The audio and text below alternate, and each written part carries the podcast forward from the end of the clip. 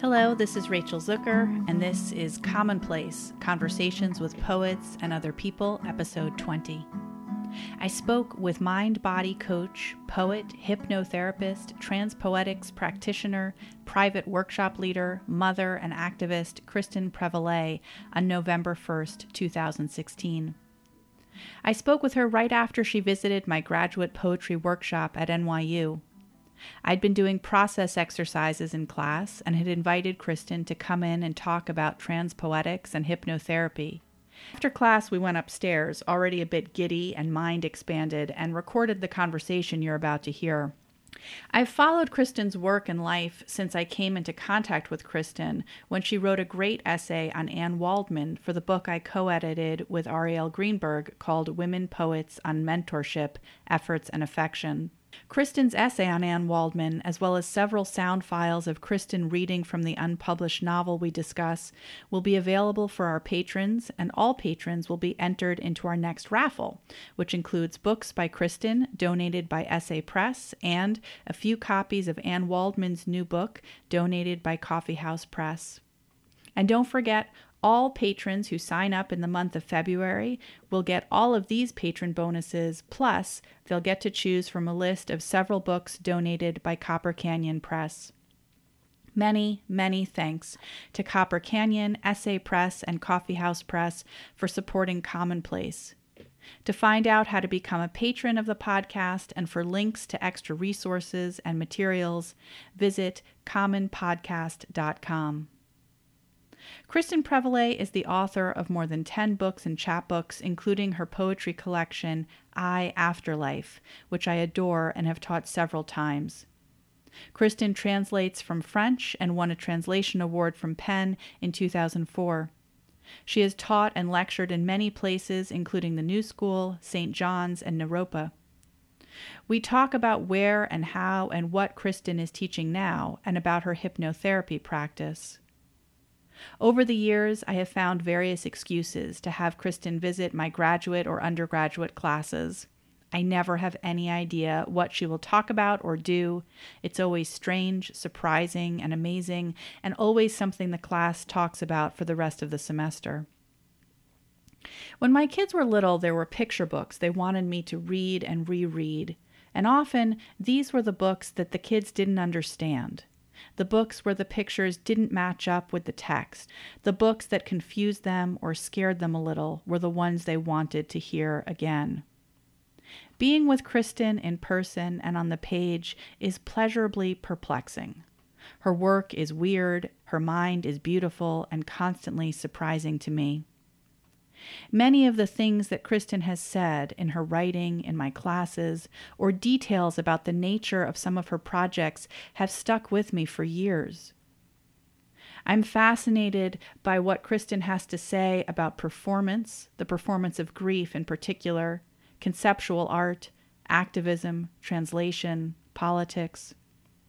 Kristin calls herself radical femme in this episode, and I find myself wanting to put the word radical in front of all the adjectives I use for the things Kristin does radical writing, radical thinking, radical teaching.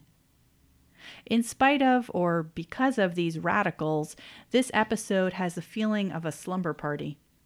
It was dark and wintry outside. We were on the verge of the election, but not there yet, and hadn't spent time together for several years. There's some giggling and nervous laughter on my part, especially when Kristin, about an hour in, describes the conceptual piece of writing with an embedded pornographic novel that she wrote. It was so much fun talking with Kristin and also felt slightly dangerous.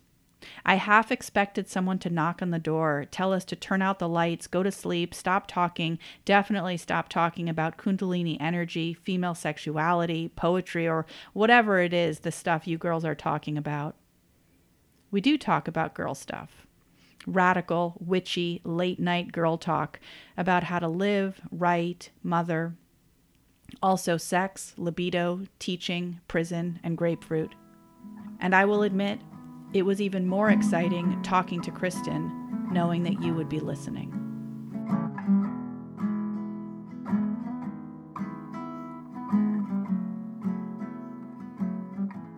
Okay, so first of all, you just visited my class. So this is kind of fun because I've never done a podcast conversation with someone who has been to my class in like the last 15 minutes. And um, maybe we could just start in the present moment and go to the past when we need to go to the past. Okay. So, what was that like for you?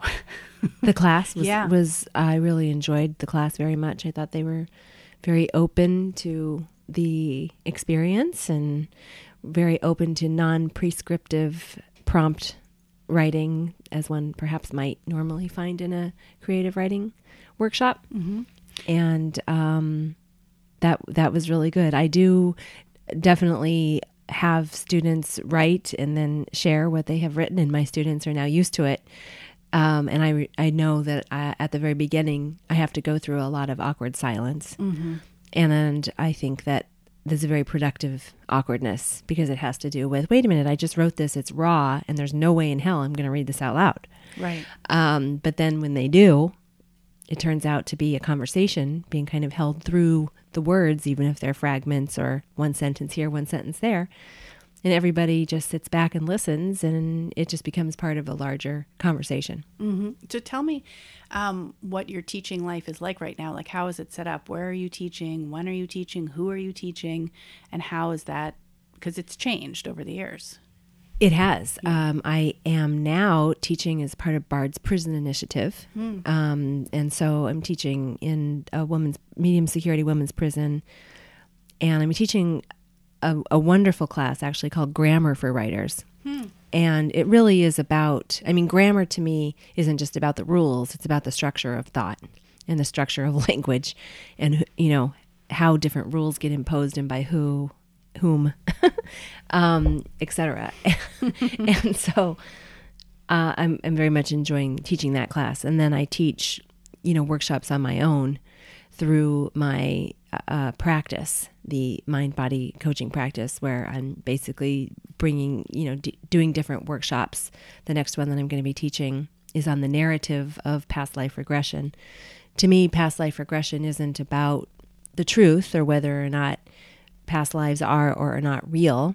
Um, I don't believe it's up to me to uh, declare that in some way, but I am interested in the narrative of it and how the narrative elicits this very powerful internal state in most people who hear it. And so we'll be spending a whole weekend um, playing around with those narratives.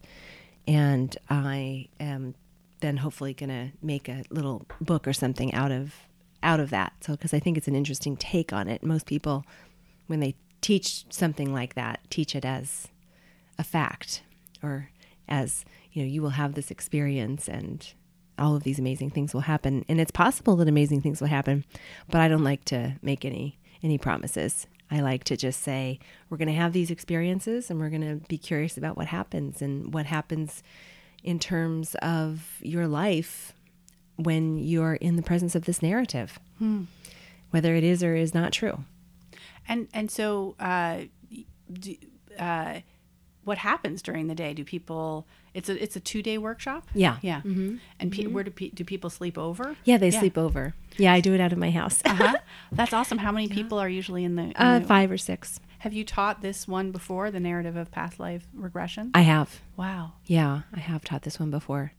And, you know, I do it because of the transpoetics and the poetics behind it. I do a lot of, we do a lot of writing. So it's not just um, the trances one after the other, it's also a lot of writing and reflective exercises and, you know, taking time to bring it all around and think about it and, you know, so it, it's a it's what I do. It's a, a a blend of the the therapeutic and the and the poetic. So, at the level of people looking for personal transformation, that's fine, or people looking for material for their work.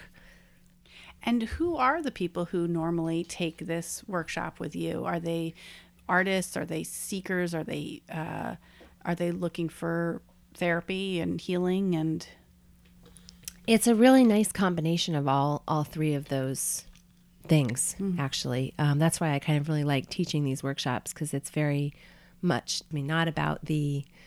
Uh, it's not saying, "Oh, you must be a poet," to you know in fact really the workshops are geared whatever writing comes out of the workshops are often is often quite genreless and then the person can then take that writing and transform it into whatever genre they want it's really wonderful for writers to have that experience of not kind of being in control of whatever it is that happens that you know if a poem happens a poem happens. If a short story happens a short story happens. But um but also for non-writers i just think it's really really useful for non-writers to be in the space of writers. Mm.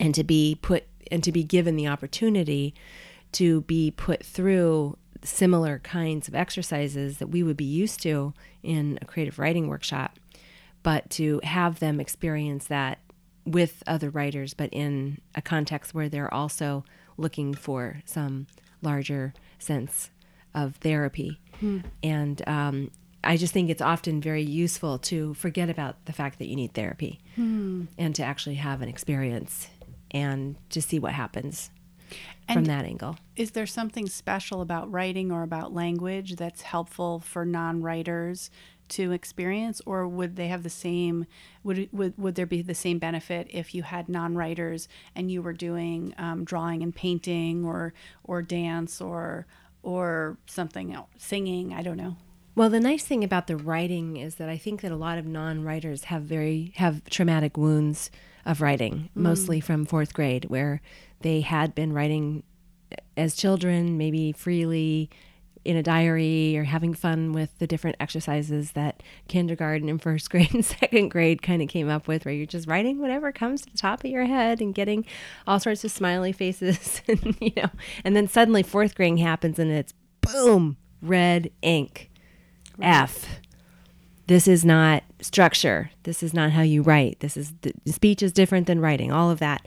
And I'm not saying that none of that is true. It is true in, in the academy. Speech is different than writing, no doubt about it. You have to learn academic structure.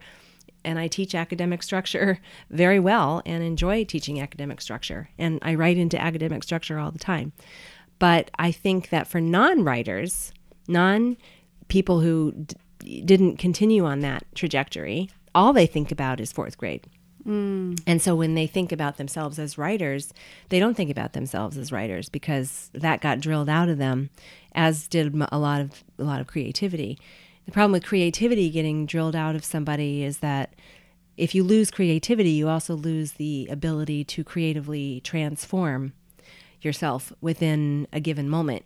Um, to think kind of on your feet and to get out of a situation or to you know utilize a kind of flexibility, a mental flexibility uh, is a very useful life skill for everybody, whether they are writers or not. So, in the trance writing workshops, I think what happens to non writers is that they write and they like it and it feels good. Mm. And it doesn't matter whether it's a masterpiece or not a masterpiece. It's just about the experience of feeling, oh my gosh, language really does come through me. When I put pen to paper, it actually happens. Something happens. I didn't I don't have any recollection of having written that, but I wrote it and it's a whole new world that kind of opens up at that level, which can be which can be useful. Hmm. And then uh, uh, it's not just that they have less uh, anxiety and fear around writing, but that that something about the their lives when even when they're not writing is changed and shifted, and they have maybe. I mean, I'm I'm filling in some pieces here myself. Two of the the real strong benefits that I can see of, of having a writing practice, whether or not you are a writer and you care about writing as your product. One is about paying attention, and the other is about uh, ha- increasing your uh, tolerance for ambiguity and doubt um, or complexity, however you want to think about it. I mean, those are the two that come to mind immediately. But what what would you say are some of the other benefits for these non-writers who are coming and and and developing either a practice of writing, a sustaining sustained practice of writing, or just at least this experience of of uh, feeling the language come through them? Well, th- those are all beautiful um, things. Absolutely. You know, I think you're absolutely right. You know, it's a it's the practice of, of negative capability. Mm. And when you're when you're a writer and you're used to residing in that zone, you're looking at the world through a certain lens that's also a lens of being very attuned to language and being offended deeply when you hear it being used in ways that are not ambiguous or that are ambiguous in ways that create enormous amounts of, of hatred and mm. anxiety. Um, just in other words, rhetoric, right? The power, the power of rhetoric. So, and I'm not, I, I certainly have never really thought about, to be honest with you, whether or not the non writers who come to my workshops leave as writers or leave hearing language differently. But I, I do think that the workshops certainly could elicit that understanding of difficult language and understanding that, oh, maybe the language that I'm hearing on the news or the language that I'm hearing from political candidates or the language that I'm hearing from this person who's speaking to me about my job performance, maybe I'm hearing that language differently and that I can transform it or I can understand it mm-hmm. from a mm-hmm. different perspective because I'm hearing it differently. And I think, you know, obviously difference is incredibly important, being able to differentiate between someone giving you a some sort of a barking command and you questioning whether or not you even really want to hear that language. And it, there's so much of it out there that's offensive. Language is being so ill used. Yes. You know, we, we poets are, are very much tenders of the of the garden of, of, of language. And, you know, we take a lot take great care with it. And we can have fights about who does it better or not better. But the fact of the matter is we have fights about it because we care about it. Mm-hmm. And most people don't really think about language in that way. Um, and so to have a deepening sensitivity to language, I believe definitely opens up a larger sensitivity to one's thoughts, one's way of being in the world, and, and one's way of approaching, lang- you know, just language in the world. Right. My youngest son is in fourth grade right now. I, I think you're absolutely right that there is often a shift right around that age in the way that we are allowed to experience language and uh, or the way that we are taught to use language and that we're praised or criticized for for our use of language or handwriting or all these other kinds of things. And also i think that that around that age um, we really become language machines.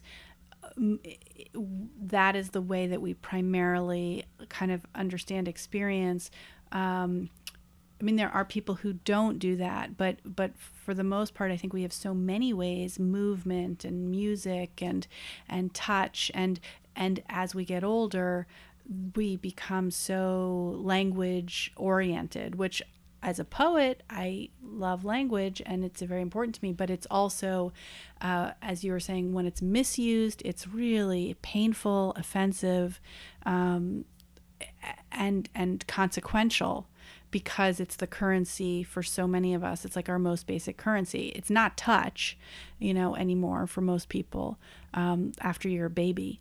Um, and uh, so I was just thinking about that and thinking about um, the power of it, which makes me feel good as a, as a language user and maker, but the sadness of um, the loss of kind of those other ways of being in the world. Yeah. Yeah. Mm-hmm. Can we go Beautiful. back for one second to ask because I, I skipped over and I really would love to know also about your the grammar of, of writing um, workshop mm-hmm. Mm-hmm. and what it's like to work in the prisons. Oh wow! Yeah. Well, you know, it's it's interesting because, of course, there are so many books written by people who teach in the prisons and articles, and I've I've you know read some of those and skimmed those articles, and they're all about oh, you know, it's such a such a transformative experience. It's so euphoric and and all of these things, and I just think it's really hard. Mm. It's really hard. It's the hardest thing I've ever done, as far as teaching goes. Um, it's hard because you walk in and you walk out. It's hard because I'm in a room full of women, the majority of whom are there for drugs of some sort, some kind of something that happened for because of a drug infraction, which is absurd. Mm-hmm. Many of these women are mothers, uh, have children, and they're all 30, you know, in their 30s. Nobody really seems to be. There's one woman in there who's probably 40s. Mm. But, um, and it's really really hard. Uh, you know, I mean, once you're in the classroom, it's an ordinary classroom. You're just there dealing with a, a classroom just the way that I would deal with any classroom. But you know, the the line that they say that when they when you leave, they say get home safe. Hmm. And I just think, ugh, you too. You know, you too. and then I leave there and I just think there's no reason why I shouldn't be in that prison. I've made a lot of choices in my life.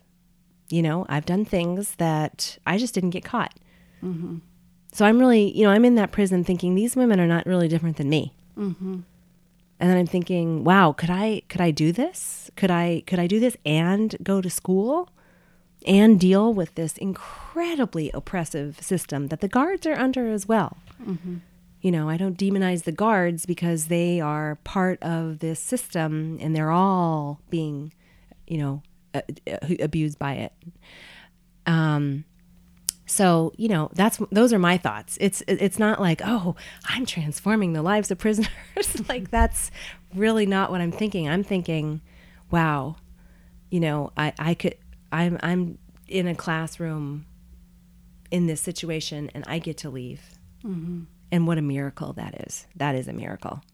That is amazing. That there uh, that there are people who get to live on the outside. That's what it's called, living on the outside. Mm. And it's like what a privilege it is to live on the outside, but it's really difficult to go inside and see people who are unable to live on the outside because of one moment one single moment. That's it. One moment. I think about, wow, there are so many moments in a, I mean, millions of moments. Some somebody calculated them and it's like a trillion moments or whatever it is that you go through in a lifetime. To think that one of those moments you could be held so accountable that suddenly you're in a prison locked up for 15 years with this one moment going playing over and over and over and over again in your head. You mm. know, I I you know, it's it's hard. It's really hard. And that said, I I it's the best thing I've ever I mean, I love it, obviously. It's amazing. It's the women are amazing. They I I just am awed by the fact that they are doing what they are doing which is going through this associate's degree in this incredibly oppressive place. And how? So if the if the goal at that point in in their lives is not necessarily for the writing to transform them, because the real transformation would just be for them to not be in the prison. Um, exactly what is what is other than that you know that, that you're part of them getting this degree what what is what does it feel like is the real work um, and the real goal of of of uh, writing with them and teaching writing to help them pass the time. Mm. Wow. To open up time in a brand new way. That's what I mean. Look, I'm teaching as a part of an associate's degree, and obviously there are rubrics and things that need to be learned, and, you know, benchmarks that need to be made, and sentences that need to be grammatically correct, and rules that need to be learned. But my secret goal is just pass the time mm. Books open up a passing of time, and you got a lot of it. So, this is a good practice. And I think that the regiment of grammar is wonderful for the passing of time. you know, there's just something very trancy about sitting there doing grammar exercises. And I do believe that actually doing those exercises um, does some, you know, expands the brain the way that crossword puzzles do. I think that it kind of keeps all the neurons firing. You know, sort of keep, keeps keeps the brain alive, keeps it active. You go? Do you go once a week or more? Twice a week. Twice a week. And yeah. then do you work with the same students for a long period of time? No, they they really revolve us. Huh on purpose i think on purpose yeah they yeah they want all of the teachers to have different experiences all the students to have different experiences with different teachers hmm. oh i had i had made an assumption that it was to to reduce the attachment between uh, the students and the teachers it could be i don't really know philosophically what the logic is uh-huh. it's possible and so and then like how long would the course be that you're giving Oh, it's a full semester. Okay. Just an ordinary semester, just like at te- teaching at any university. Mm-hmm. And they're taking, you know, five other classes. Wow. So, yeah. And then and then the, and do they finish? How many years do they do it? The, it, is I like believe, is a two-year Yeah. associate's degree. Wow. Yeah. Wow. That then counts once they get out. This is medium security, which means they will get out. Mm-hmm. Um, they have limited sentences, I believe. So, um, I think. I mean, I don't. I don't know anything about the backgrounds of any of them, but that's what I'm assuming. Um, that then they can do something with that if they wanted to get college credit. I'm pretty sure. I mean, it sounds like this experience has certainly changed your awareness of the privilege of living on the outside. yeah, Um, of moments, the privilege of moments. hmm And has it? I, I guess that's also my question. Like, has it has it changed your perception or your awareness or your experience of of your own relationship to passing the time? Oh, uh, yeah, absolutely. Yeah, I think time time becomes much more much more precious when you're free to move about it and sculpt it however you want. as opposed to basically just like how can I fast forward Yeah. to a time when I don't have to be in here, Well, right. right? Exactly. Yeah. So teaching, so you're teaching these two classes in very with very very different kinds of environments um, and different kinds of goals, um, but you're this teaching is not all you do by any means. Um, so what else is going on in your life? Do you have a private practice right now, or a like of? Do you see people individually? Oh, oh, I I do. I have kind of figured out that what I am is a mind body coach. And so I integrate hypnosis, energy healing and life coaching for people who are making behavioral changes in their life. And that practice is um up I do that up in up in Westchester, but I also do sessions over Skype for people who are in different states or countries or whatever. And that practice is going really well. And and it's wonderful. It's a part-time practice. I don't try to do it full-time. B- And that's why I have the teaching. So I kind of have the teaching coming in as that baseline sort of reliable income and then I don't have to worry so much about the practice because it has it there's cycles to it. You know, it's not as if it's busy all the time. There's definitely no doubt, but that October and November are very busy, but then December can be almost non existent. And then January can be um, okay. February is rough. March starts to get better, and then April. Oh, feeling better. Let's make some changes. May. Huh. Then, you know, August, forget about it, you know, July. So I cannot, and I'm not going to, you know, it's part of my practice. Obviously, it's what I'm teaching is this idea that you don't need to need to force control over things. So I'm not going to force control over the practice by trying to, you know, hustle or to get clients when uh, it, the the sort of circadian rhythms are in an ebb, you know.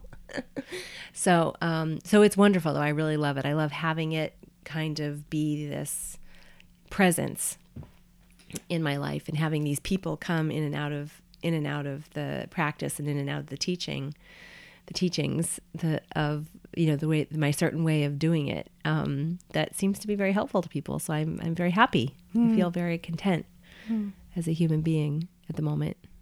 Plus i have a wonderful person formerly a daughter now a person who How has rejected gender and i just think Oh, that's wow. really cool Awesome. Yeah. How, what? How? That now it makes sense because before I said, "How's your daughter?" right and and you what did you say? You said, I said she's a person. a, no. I said I now have a person. You have a person, and I in, interpreted that to mean interesting uh, assumption that I made there. She's. Uh, my child is a certain age that she's she's like a person Oh. rather than a child. No. I didn't get the gender piece of it at oh first. no, she's a they them. Got it. Yeah, How old are they? thirteen. Thirteen. Yeah, Yes. yeah, and doing really good at, as a thirteen year old. Mm-hmm. Very happy with this particular thirteen year old, and um, yeah. So all all is well. There's Hmm. a certain solidness. It's interesting to be gender fluid at the age of 13 Mm-hmm. and to be completely fine with that and to have no angst or concern about it. It's interesting how solid she is as a human being. Mm-hmm. It's really interesting because I think about well, I think about a lot of people, but I really think about my mother who was very was clearly a lesbian and really should not ever have gotten married. Um, and certainly should never have had a daughter. but you know, the rigidity at which she was thought she had to conform. And I just thought, wow, it's incredible when you can let go of gender. That you could just be a human being. You're saying your mother should not have, have had a daughter or not have had a child. No, my mother, my mother should not have had a daughter. My mother is not was would have been okay with a son, but my mother had a lot of yeah other kinds of issues. But um, yeah, my my radical uh, femininity is all about re- rebelling against my mother.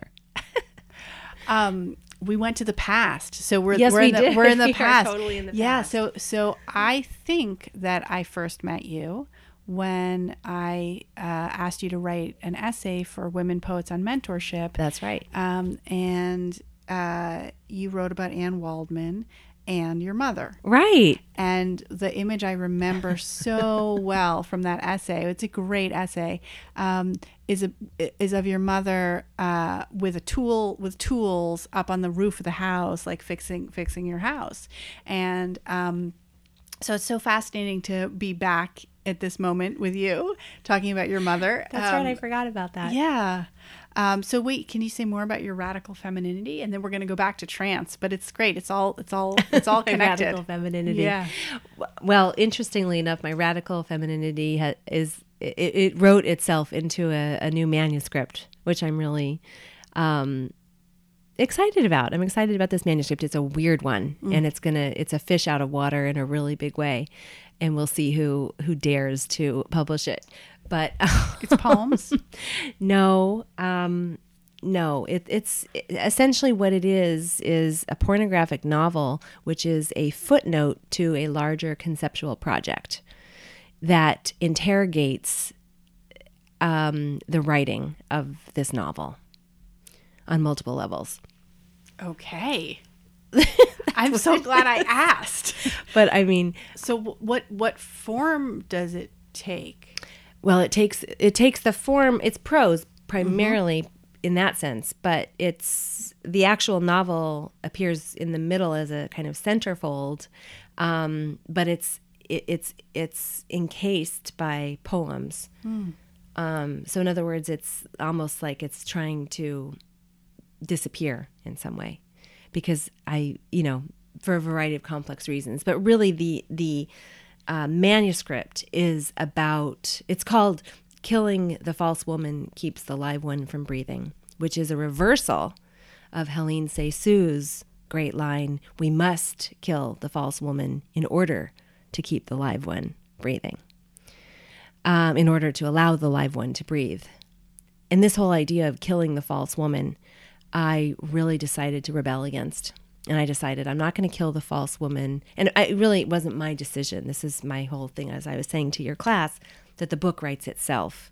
Um, so this particular book was all about how, um, you know, my my false woman really decided that she needed to express herself with a vengeance. And so she got into some trouble, and she also wrote a pornographic novel that is caused an enormous amount of of rifts in this, you know, the kind of space time continuum, but then simultaneously became this book, which I actually feel really good about, even though I don't have any idea what to do with it. Okay. I, I, I nobody can see me, but my eyes are very wide, and I'm like very excited, and I'm like in this like, you know, uh, muscle taut position, like I'm gonna like pounce off and go somewhere or something. But um, it's just uh, this is so exciting. So uh, in my class just now, you were talking about your various practices around writing, and and then you said. Um, so then when someone asks you for a poem or an essay, you go back and you you know you've already written it. You know that you know it's there, and the process is really about finding it. But um, did how did you know to write this? Did someone how how I mean how how could how, yeah did someone ask you could No. you please write a pornographic novel that's No. disappearing into a conceptual project? No. No. no, I would never have conceived of this in a million years. Yeah. No, absolutely not. Um, no, it, it was more. I mean, I suppose with the with fiction, I I will say that I think I departed from that process that I had described in your class as being one of of retrograde, meaning I write and then someone asks me, you know, I write in journals, free writing, letting things go, being very, you know, just not even paying attention to what it is I'm writing. And then I go back and find the poem or find the prose or find the book. That's how I wrote I Afterlife. Um, but no, th- this book definitely had a little bit of a of a different process, which is that. I, but I did go into the state of automatic writing. I hmm. did I did channel this manuscript. I did. I mean, to be quite frank about it, I, I definitely I I went into a very intentional trance and just and just wrote and then of course spent a long time you know editing and going all of that but the actual process of writing was an automatic process and in that sense the novel wrote itself. Um, and i do separate myself from it. In fact i the the way that i articulated it is um, that it's by my pseudonym whose whose name coincidentally is mina lloyd. And so i say that the uh, you know, the book is by Mina Lloyd with a conceptual introduction by Kristin Prevallet. Because um, I really don't feel that I wrote wrote the novel.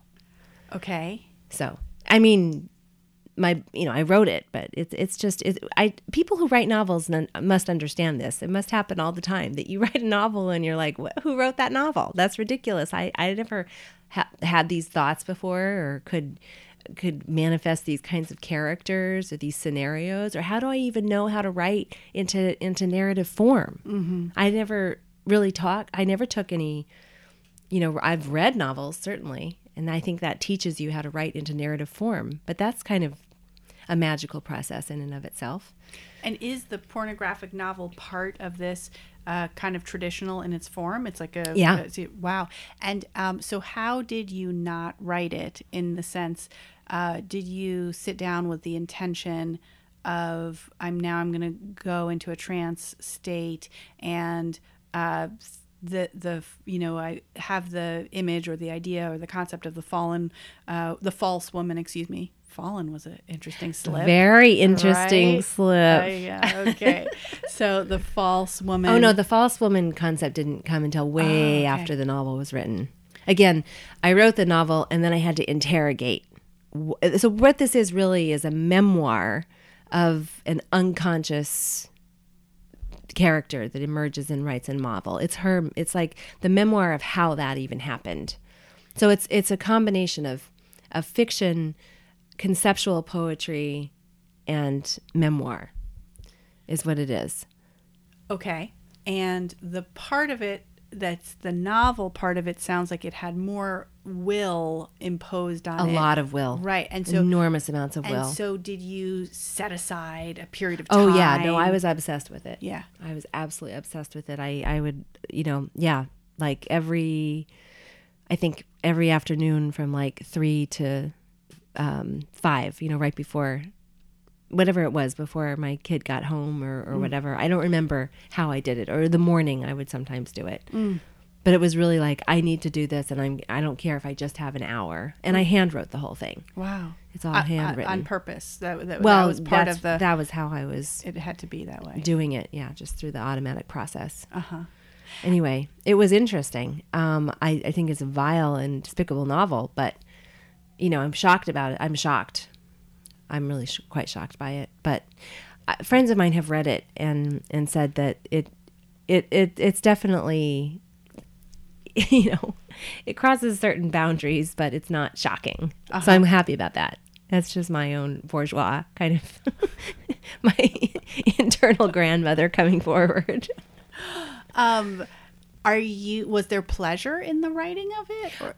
Enormous amount yeah no my care you know mina mina lloyd had mina had a great time writing this novel mina had felt you know totally chained up you know i had chained her up for my entire life Had she written things before? Or is this her No. first? This is her first. Will it be her last? Um, I, I think she and I have, you know, I, I in your class, you know, I talked about William James and the idea of the co-conscious mind.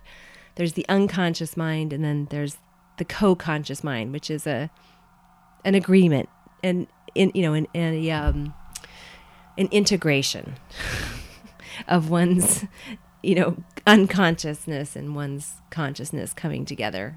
Um, and i think i've arrived at that which is which is a good thing. I, i'm really happy not to be mina anymore.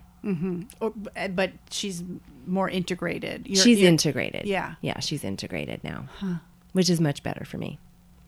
For us Maybe you are becoming singular plural fluid. i think you're right no absolutely yes. i think i'm a they them Yeah. that is okay. except for my my gender fluidity is like cis femme and then uber cis femme so i don't know exactly how that works but in that sense maybe i'm i'm actually a trans you know i'm like a trans woman mm. and and that's sort of what happened with mina she she really is she it, it was it was like i was performing this kind of drag mm. of femininity hmm. it was really strange for me, it was just an interesting excursion that I clearly had to go through. And, uh, you know, but How long? thank God I have the book. That's all I have to say. we are so lucky to be artists and writers because some people go through, you know, people go through these kinds of things all the time. This isn't some novel thing. Mm-hmm. You know, this isn't this isn't something that I, only I've ever done. Everybody, everyone goes through this at different times in their life where something comes forward and sort of takes over, and you have to work very hard to get it back. I mean, this is a very common experience. I think I just You're happen to about- document it. You're talking about the process of like transformation and integration and and Oh, right sure. and uh, right and you, so you know then- people acting out or Uh-huh. you know were- you know getting involved in certain things or getting addicted to certain things or or you know turning some th- certain things out that that are not really them mm-hmm. you know i think we've all had the feeling of not acting like ourselves in the world right and needing to get back to what's authentic or what's more authentic. You know, I don't necessarily believe in an authentic self. I do believe, however, in a self that is conscious of itself and that that is a kind of evolution of self. I do believe that. Um, but I think basically all I did was document that process, as, as, many, as many other writers, I believe, certainly have done before. Um, but tell anyway. me tell me a little bit about the the process or the, the trans state that you um, went into to write this project and and how you did it Wow. you really want to know. I really want to know. I mean, I, I, you know, when you said that, I like, I, I thought about Alice Notley. She said that she, when she wrote uh, Mysteries of Small Houses, that she looked at a particular photograph of herself as a child um, and put herself into a, a trans state, and then wrote the poems in that book. But um, I, I don't picture you doing that because that's not what this one was about. no, this one this one was if I if I'm to if I'm to really name it for what it is, I will tell you that what happened was that Mina, when Mina decided to come for, when I decided to allow Mina to come forward and create an enormous storm, thankfully not a storm that in any way affected my child, by the way. I mm-hmm. was very strategic, mm-hmm. which is another benefit, I think, to being a writer. That you can be strategic about the storms that you create, and that you, what you're doing for the sake of art does not have to affect, you know, the the household. Um, which I- you know and i just let me digress because i think about carl jung and the red book and i think about you know leonora carrington and max ernst going literally bonkers, you know, um, in Mexico, you know, doing all sorts of acid and all sort, whatever else that it was that they were doing, and then making these beautiful paintings and frottages and just being in the world of their insanity and their beautiful insanity um, and creating these gorgeous works of art. I'm so jealous Yeah. of the ability to do that. And I'll tell you that I do feel that this manuscript was my attempt to do that, but I couldn't really do that because I, you know, had have this child. And there's no doubt about it. I wasn't going to leave the child behind and mm-hmm. and go off into this. I wasn't going to leave myself behind, which is why I'm able to talk about this slightly tongue in cheekly. Right? I mean, I didn't literally go off into madness the behaviors that I exhibited were not really all that bad. I'm not in prison, um, but you know, it's an it's just interesting. I think to think about that.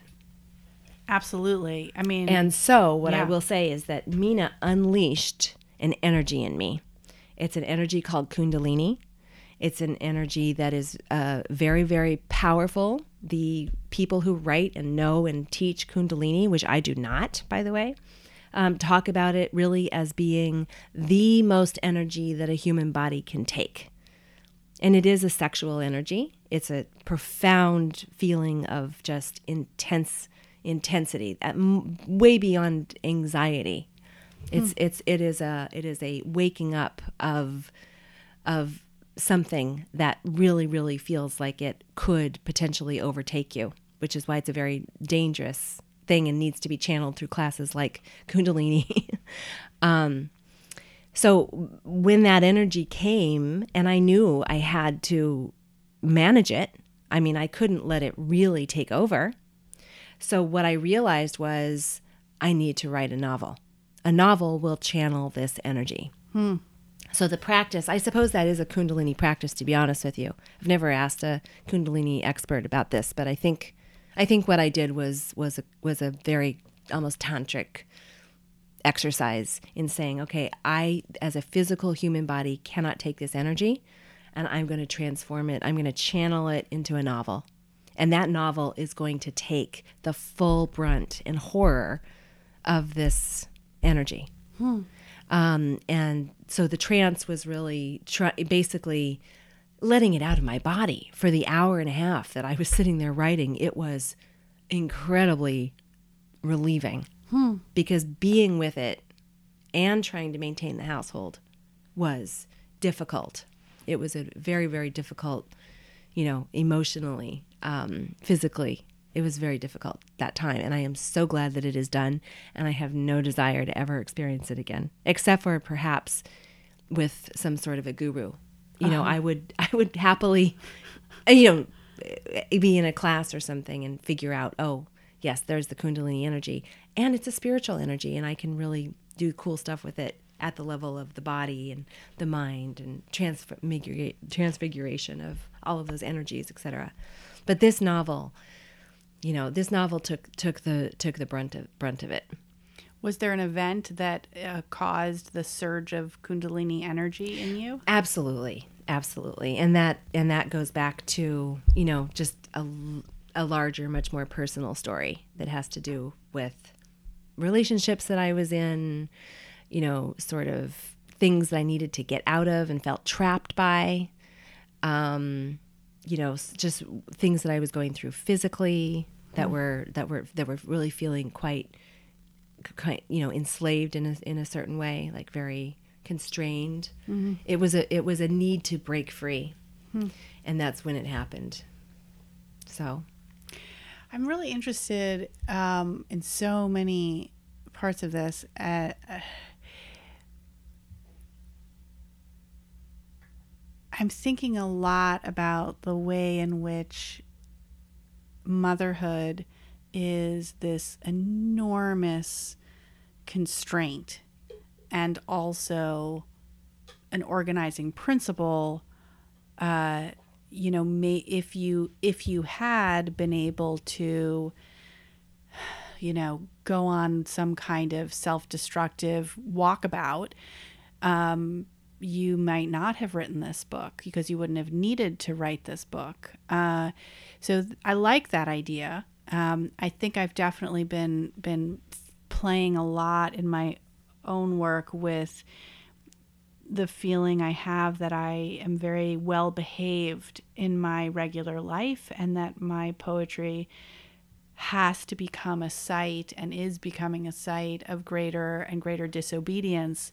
Um, I'm also a little bit hesitant about that way of thinking uh, about about my relationship to my own work for two reasons. One, it sort of implies that a, a level of like repression uh, and like you know pressure cooker feeling is necessary to create art and i and i and i like the idea that you could create art in this very kind of like playful peaceful non uh, you know pressure cooker way but that's not so much my experience.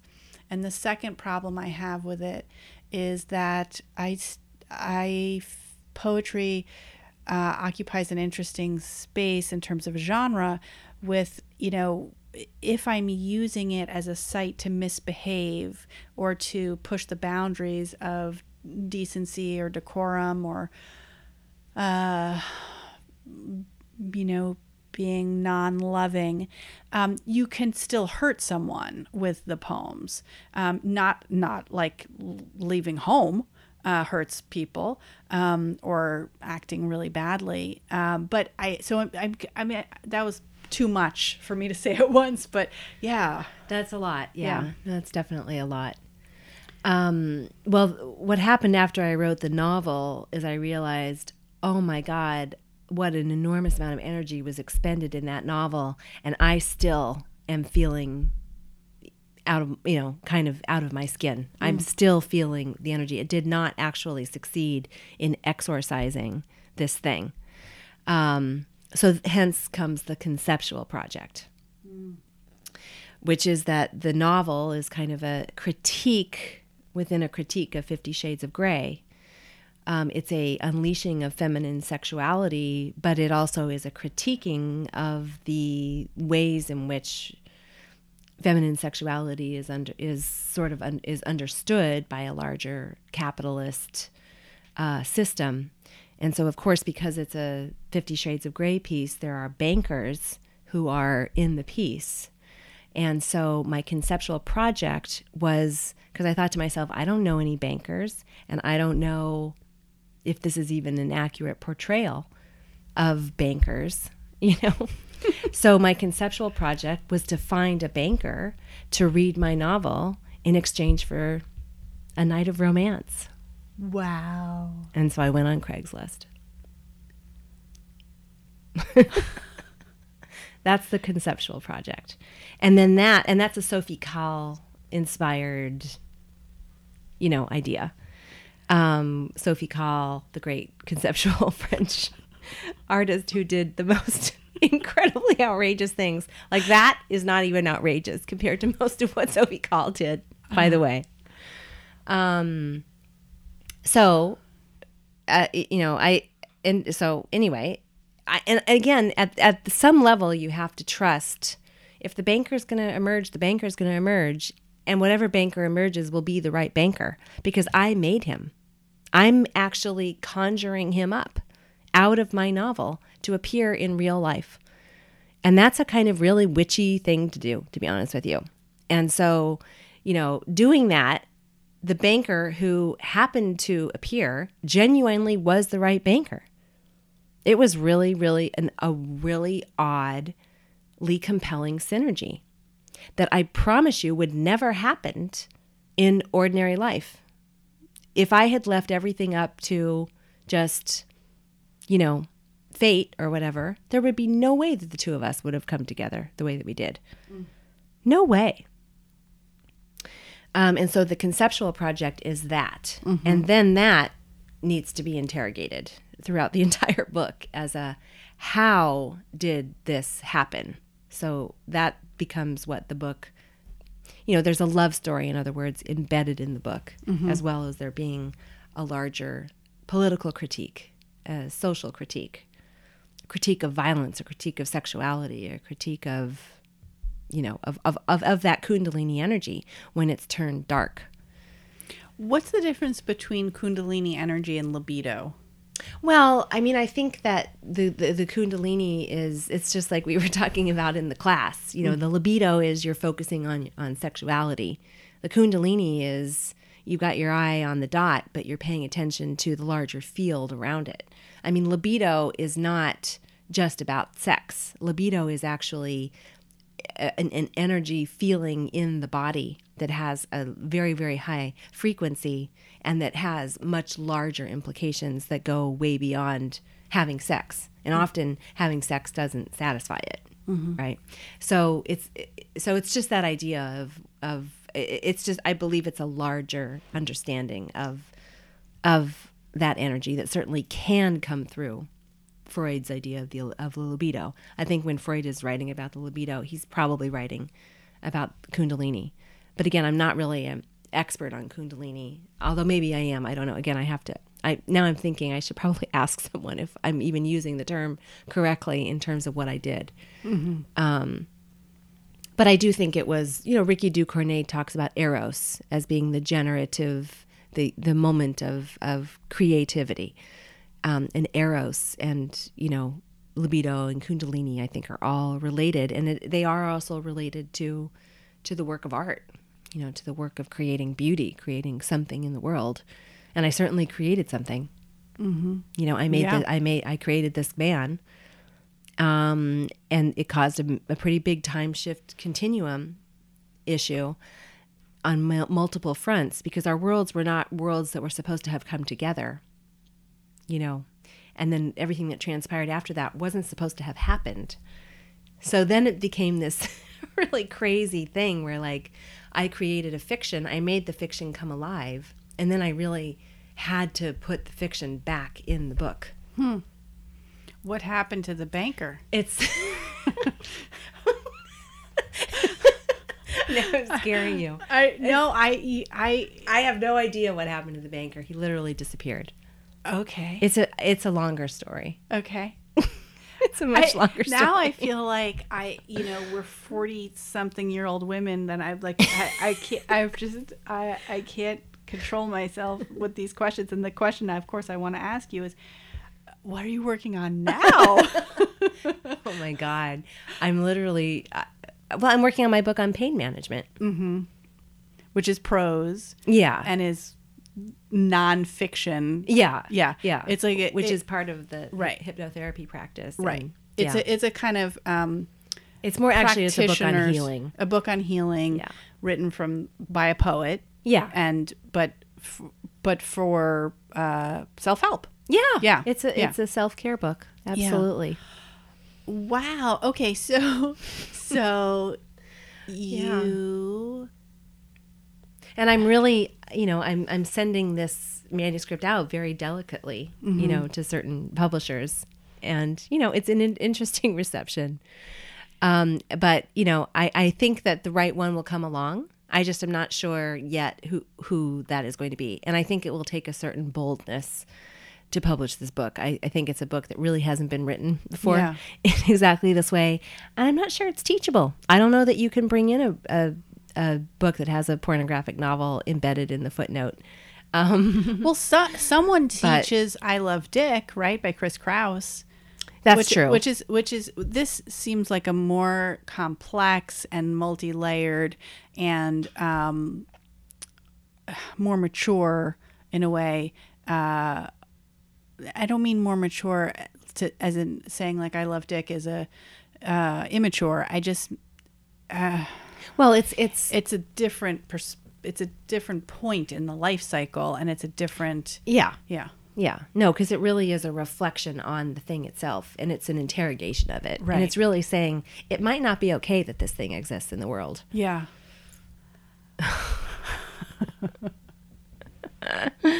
but anyway, the book on holistic healing is the opposite of, of this. It's um, you know, uh, um, a book I'm very much looking forward to, and I'm self-publishing that. That's an indie publication because um, in the self-help world, it's it it doesn't really matter who the publisher is. You know, in in poetry, it matters who the poetry. You know, you don't want to self publish a book of poems necessarily. Right. Not that that's a problem doing that at all, but this book I wouldn't. You know, the Mina Loy book. She doesn't want that book to be self-published. but the but the healing book, I'm happy to self-publish, and I think that people will find it useful. Were you working on both of them at the same time? Well, all? the healing book actually, um, I had written already, and it, I had I had published two books in in 2011, Visualize Comfort, and uh, You Resourceful. And basically, what I did was I blended those two books together and rewrote parts of it into this new book, which is now called Visualize Comfort, holistic or Visualize Comfort, healing, and the unconscious mind. Um, so it's it's a it was a synthesis, definitely not being worked on while this whole ordeal was occurring. no, that, that I don't know how I would have done that. That would have been superpower. well, how did you even manage, like, okay, the, as you're calling it, the ordeal, The uh, or ordeal, the, the yes. writing of the? Does this book have a title?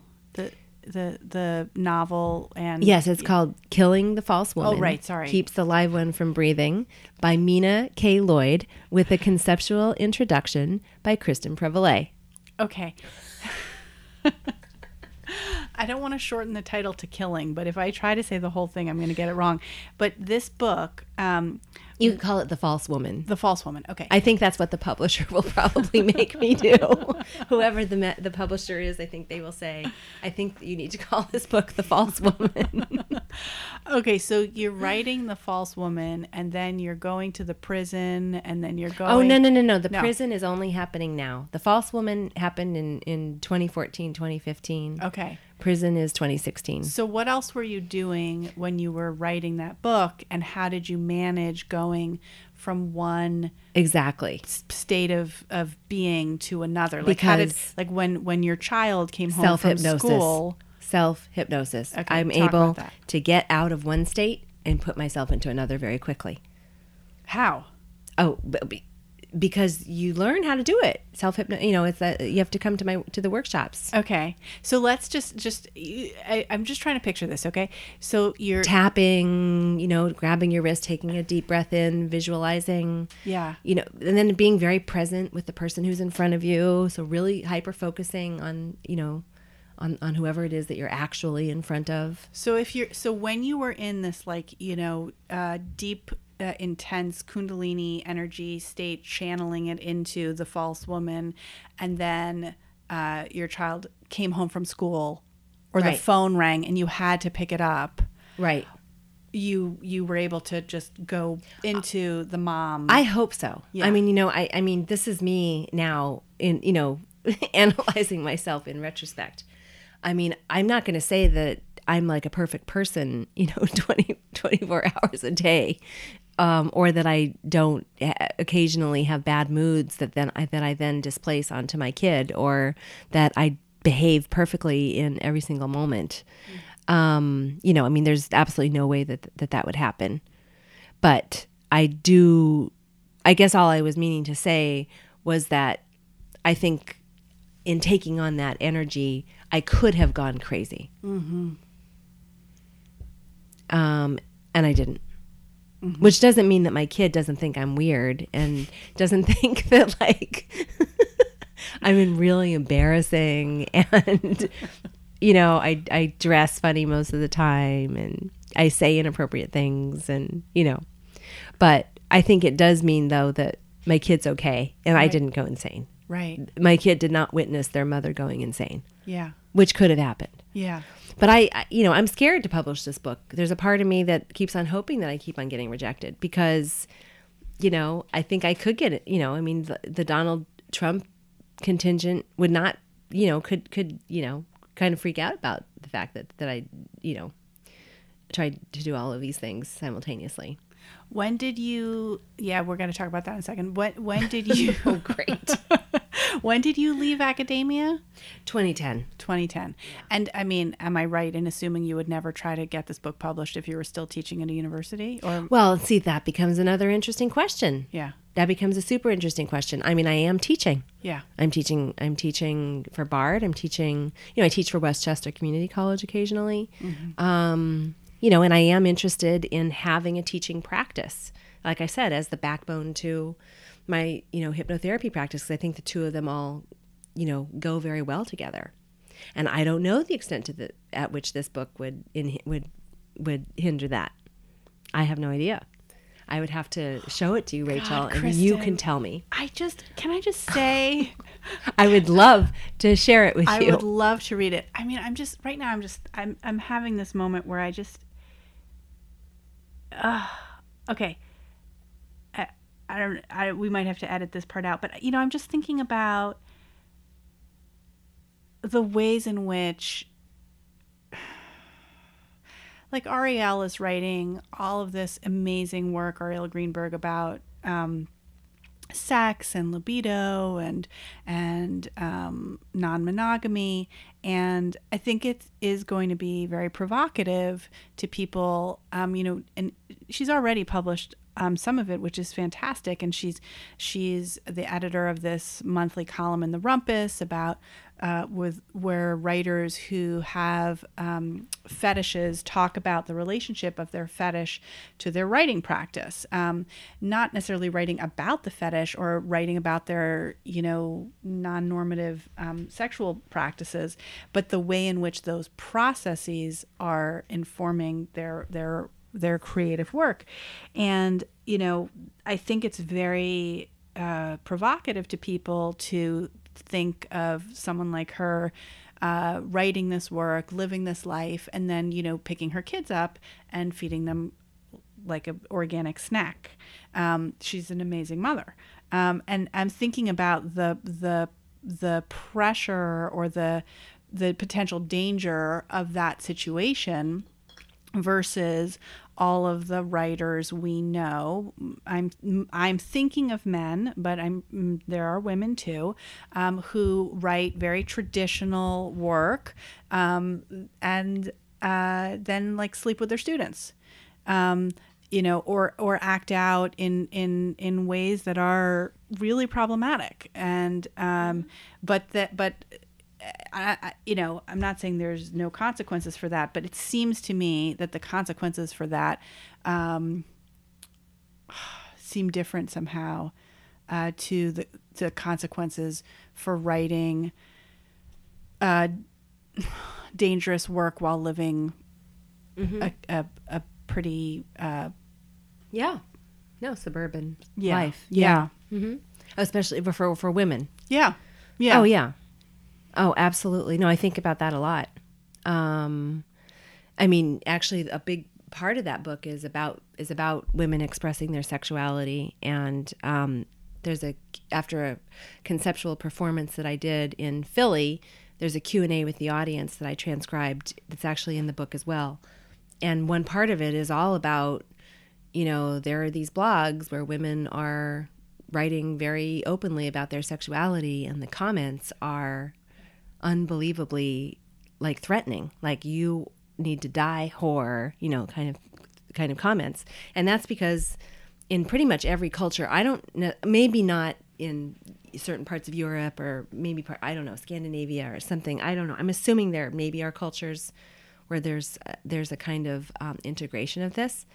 But really in in this in this culture you know you you cannot express female sexuality. So this culture will if you express your sexuality transform you into a goddess fuck you and then kill you for it.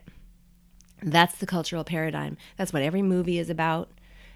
You know not to generalize but you know most movies about that really really reveal female sexuality the woman ends up dead or in some kind of major trouble and you know law and order. How many all the dead women on law and order. One dead woman after another. All these shows on, on netflix actually. Law and order is an old reference.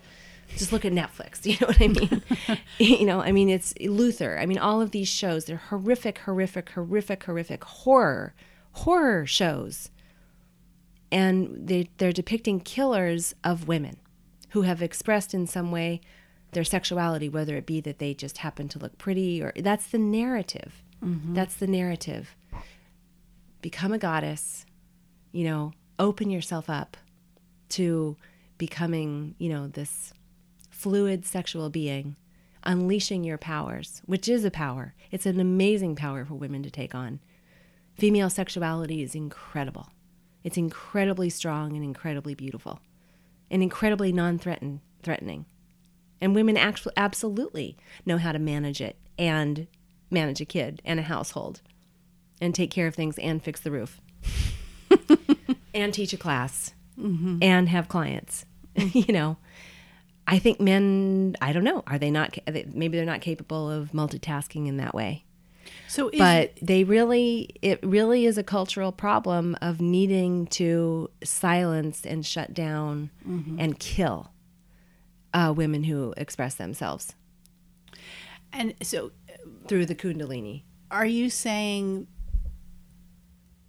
that in some way, all of the this desire to uh, contain and compartmentalize and keep the universities uh, free of uh, female sexual s- sexual energy or or or even any sexual energy that the male uh, kind of or the patriarchal I think is a, is a better way of saying it than the male but that we've have you know we have so uh, invested our culture is so invested in separating mind and body and separating sex and work or sex and uh, spirit or mm-hmm. or uh, you know uh, good behavior um, that it's too threatening to allow for these you know this impurity to seep, seep all over the place. I mean you know i just had a student in my office before class talking to me about she wants to write about uh, animal sacrifice and also about blood um, from she she um, uh, grew up uh, religious Jewish and um, these are really fascinating topics like and and, and she was talking about uh, the way on the one hand these codes of purity are are aimed very strongly at controlling women. At the same time, there is, as you're saying, and I'm saying this enormous power in it. Like, why why would you need to control it so much if it wasn't powerful?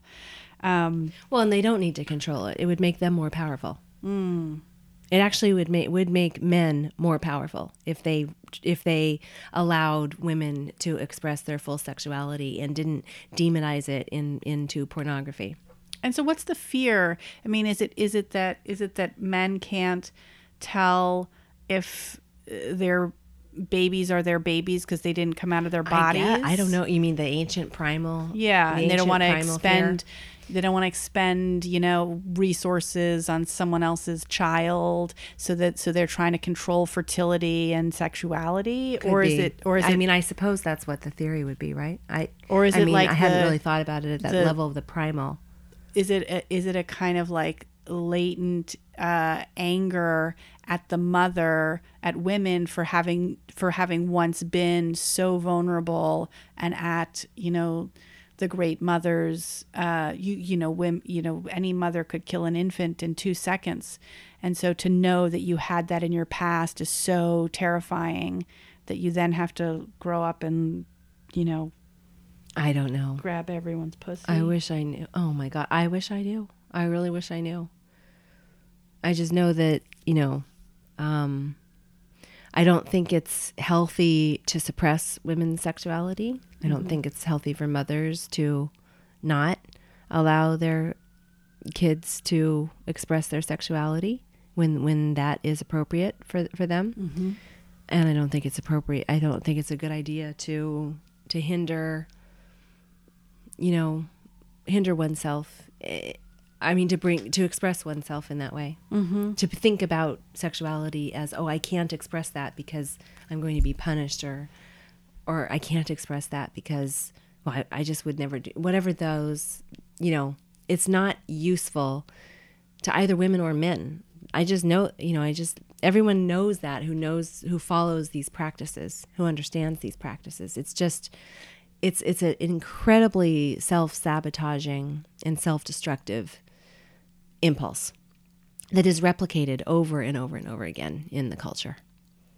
replicated, just ad nauseum. So I don't know. I don't think, and I don't think that this book is necessarily going to, obviously, isn't going to change that.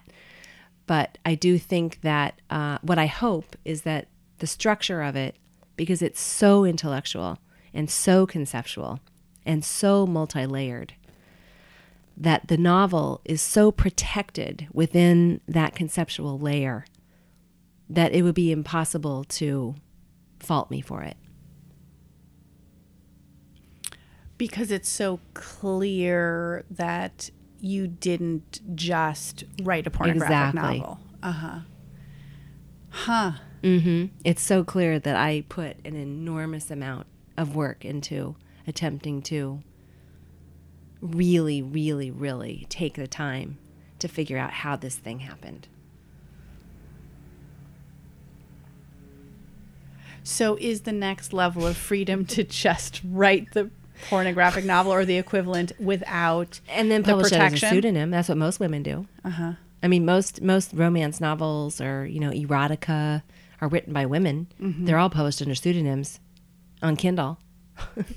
that was my initial impre- thing to do. I'm going to publish it on Kindle and I'm going to make some money. Right. Um, but then I realized that this novel was not going to make any money because the bankers all die at the end. Oh, that's a, that's a rule. You can't kill off the bankers well, and I mean, money. I, I suppose you can, but I just think it's it's just this this crazy novel that mixes up all of these. It's like a little bit pulp, it's a little bit Dostoevsky, it's a little bit, you know, it's just it's completely mad. The whole thing. It's very mainstream. It's formulaic. It's Yeah. formulaic fiction. But, you know, the the wives get involved. You know, I mean, it's just it's just a mess. oh my god, you you have to publish this, or at least send it to me. I'm going to send it to you. I'm excited to send it to you. Okay. I would be honored to send it to you. um, what's gonna come next? Do you have any idea? Oh, as far as writing goes, Yeah. Um, I I don't know. Mm. Hopefully, publishing will happen. I haven't had a book really published since 2007, Mm-hmm. so I think it's I think it's time. Yeah. I'm ready for another book. So I'm gonna just m- try and do what I need to do to make that happen. What what gives you energy and sustains you? Um,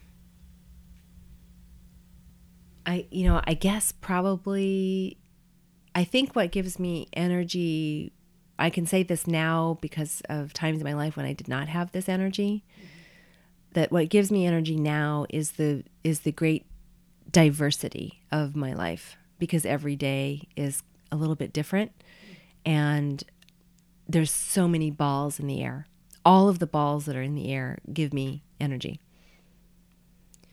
Um because I just really am curious about which one is going to actually, you know, do something as opposed to just spin around in the air.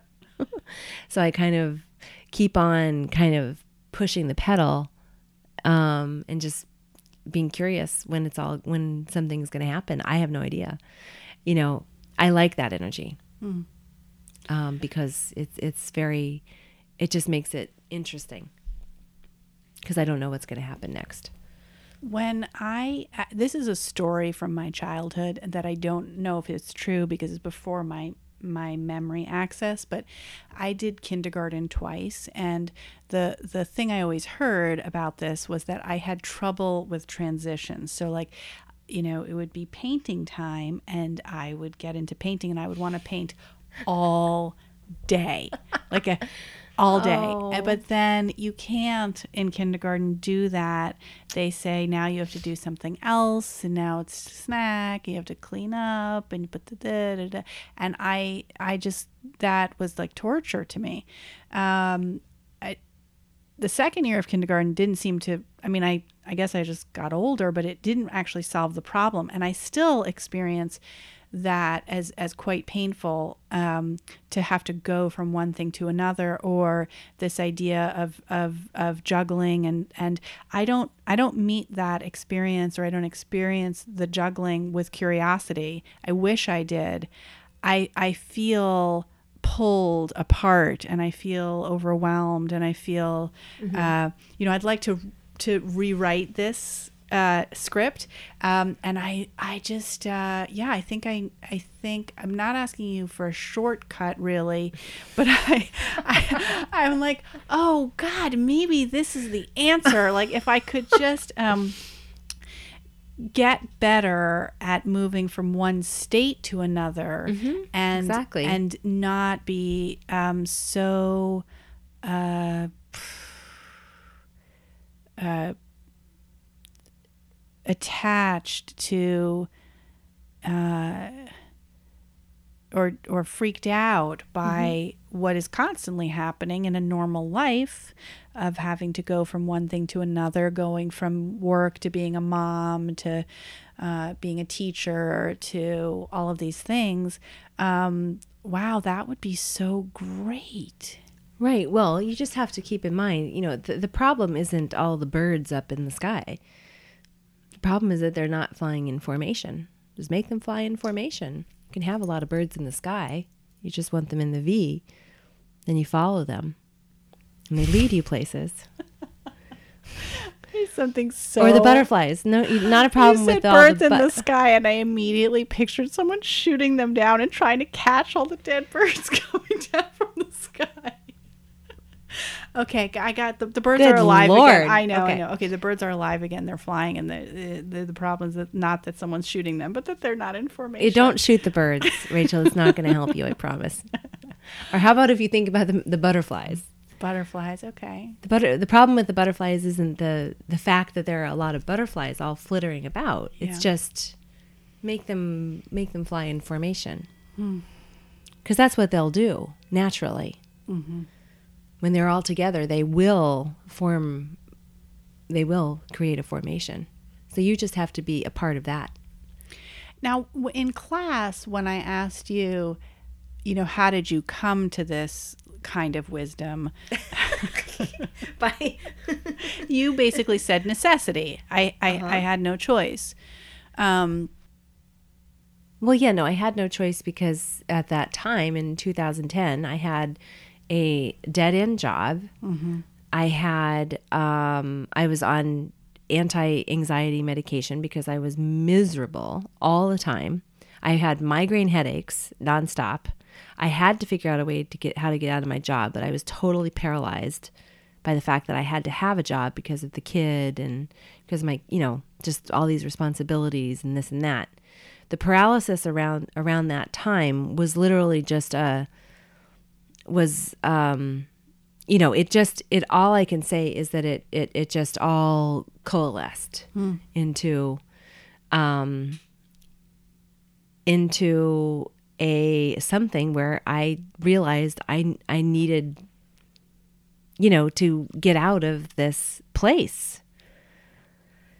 was there anyone or anything that helped you? Did you have a guide in this, or well, was, in a certain way, in a certain way, I will tell you, and I, this is really the power of language right here. I was sitting with a with a friend of mine, um, a very wise woman, by the way, very wise woman, and she and I was going on about how much I hated my job, and she said, "Well, why don't you do this? Why don't you do that? Oh, well, I can't do that. I can't do that."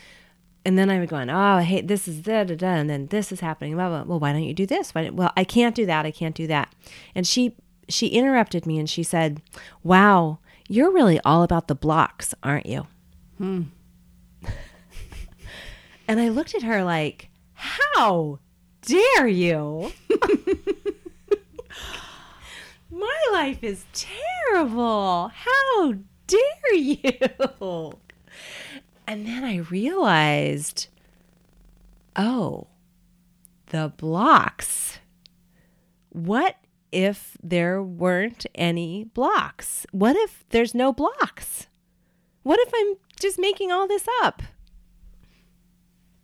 So then I did, um, from that point, um, seek out the hypnotherapy because that's really the route, you know, really, as far as medications go, you know, people who are really sick of it and the blocks are just like boom, boom, boom, boom, boom, one after the other. It's like a, a video game, right? a mm. video game where you're walking down the path and cut off here, cut off there, cut off there. Once you're in that video game, you know, alternative medicine is really your only choice, I think.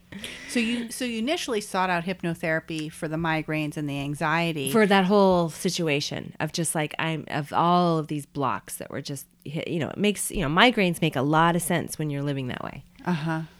Um, they're very logical. Again, the unconscious mind trying to protect you, not trying to not trying to, you know, bring you bring you pain. Right. So, um, yeah, that's when I sought out the hypnotherapy. And then I was like, okay, this makes sense to me in a really profound way. I don't know what that is, but I'm going to get my certification. And I'm going to, and then once I got the certification, my future opened up because I was like, oh, I can do something. I actually have a skill aside from teaching Right. um, that I can that I can do, and I did. I let go of teaching for a good three years. Hmm. Um, that was very difficult to do, um, and then difficult um, financially. oh or- yeah, or- difficult in, in yeah, difficult but financially, also in, difficult in, terms every way. Sense of identity. Oh my god, yeah, Yeah. yeah. And like I said, it's only it's only now. It's only now. That's this is seven years later that I feel on sol- solid ground. And even my ground right now is really not solid compared to someone with a full time job. Mm-hmm. Well, your financial ground might not be solid, but you you seem really solid, and and you use the word content, if I recall. I know. to I know because the butterflies yourself. are flying in formation. Yeah. Whether or not, you know, the, the the foundation is actually solid, but you know, sometimes you got to not pay attention to the foundation being solid and trust that it is. Mm-hmm. You know, it's like when you step on a pile of shit, you got to trust that the sidewalk's underneath. You're not going to like disappear into it. And That I stole, by the way. from who? I like that metaphor from a from a self help guru. Nice.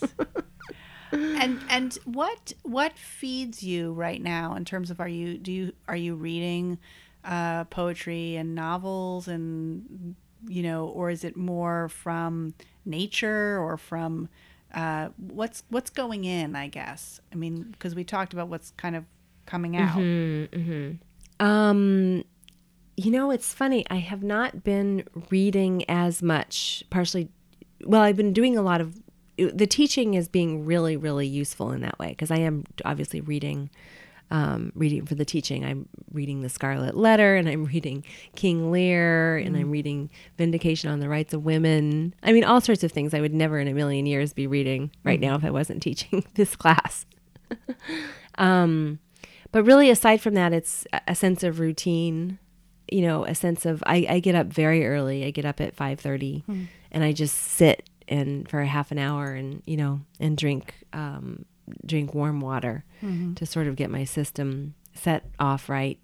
And i you know i just think i look forward to that every morning you know and i i just i don't know how to explain it but really i think that's all that that really and then the day kind of just goes from there.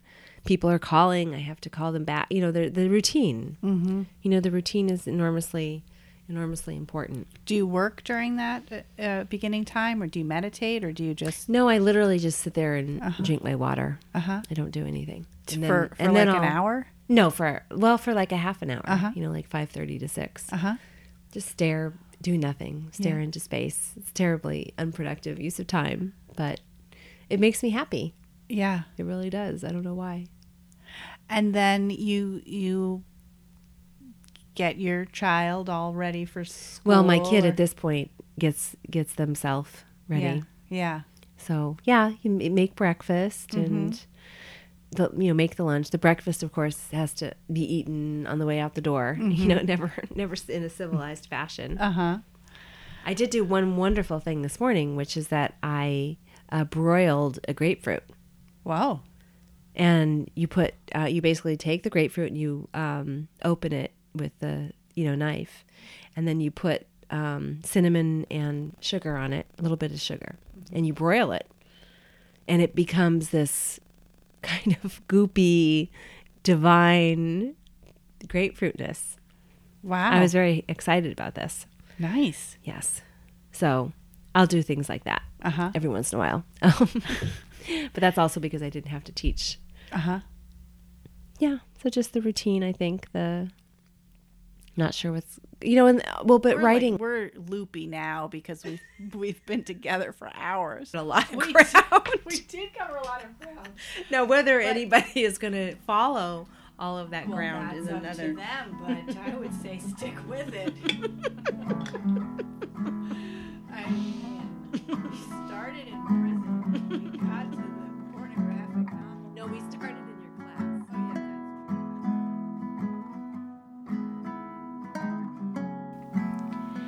This has been Commonplace Conversations with Poets and Other People. Music by Moses Zucker Gorin, design work by Eitan Darwish. Commonplace producers are Nicholas Fuenzalida, Christine LaRusso, and Zach Tackett, and our advisor in all things is Daniel Schiffman.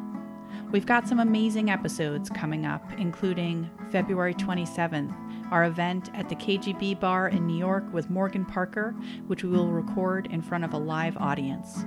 Please go to commonpodcast.com for more information. Take care, and thanks so much for listening.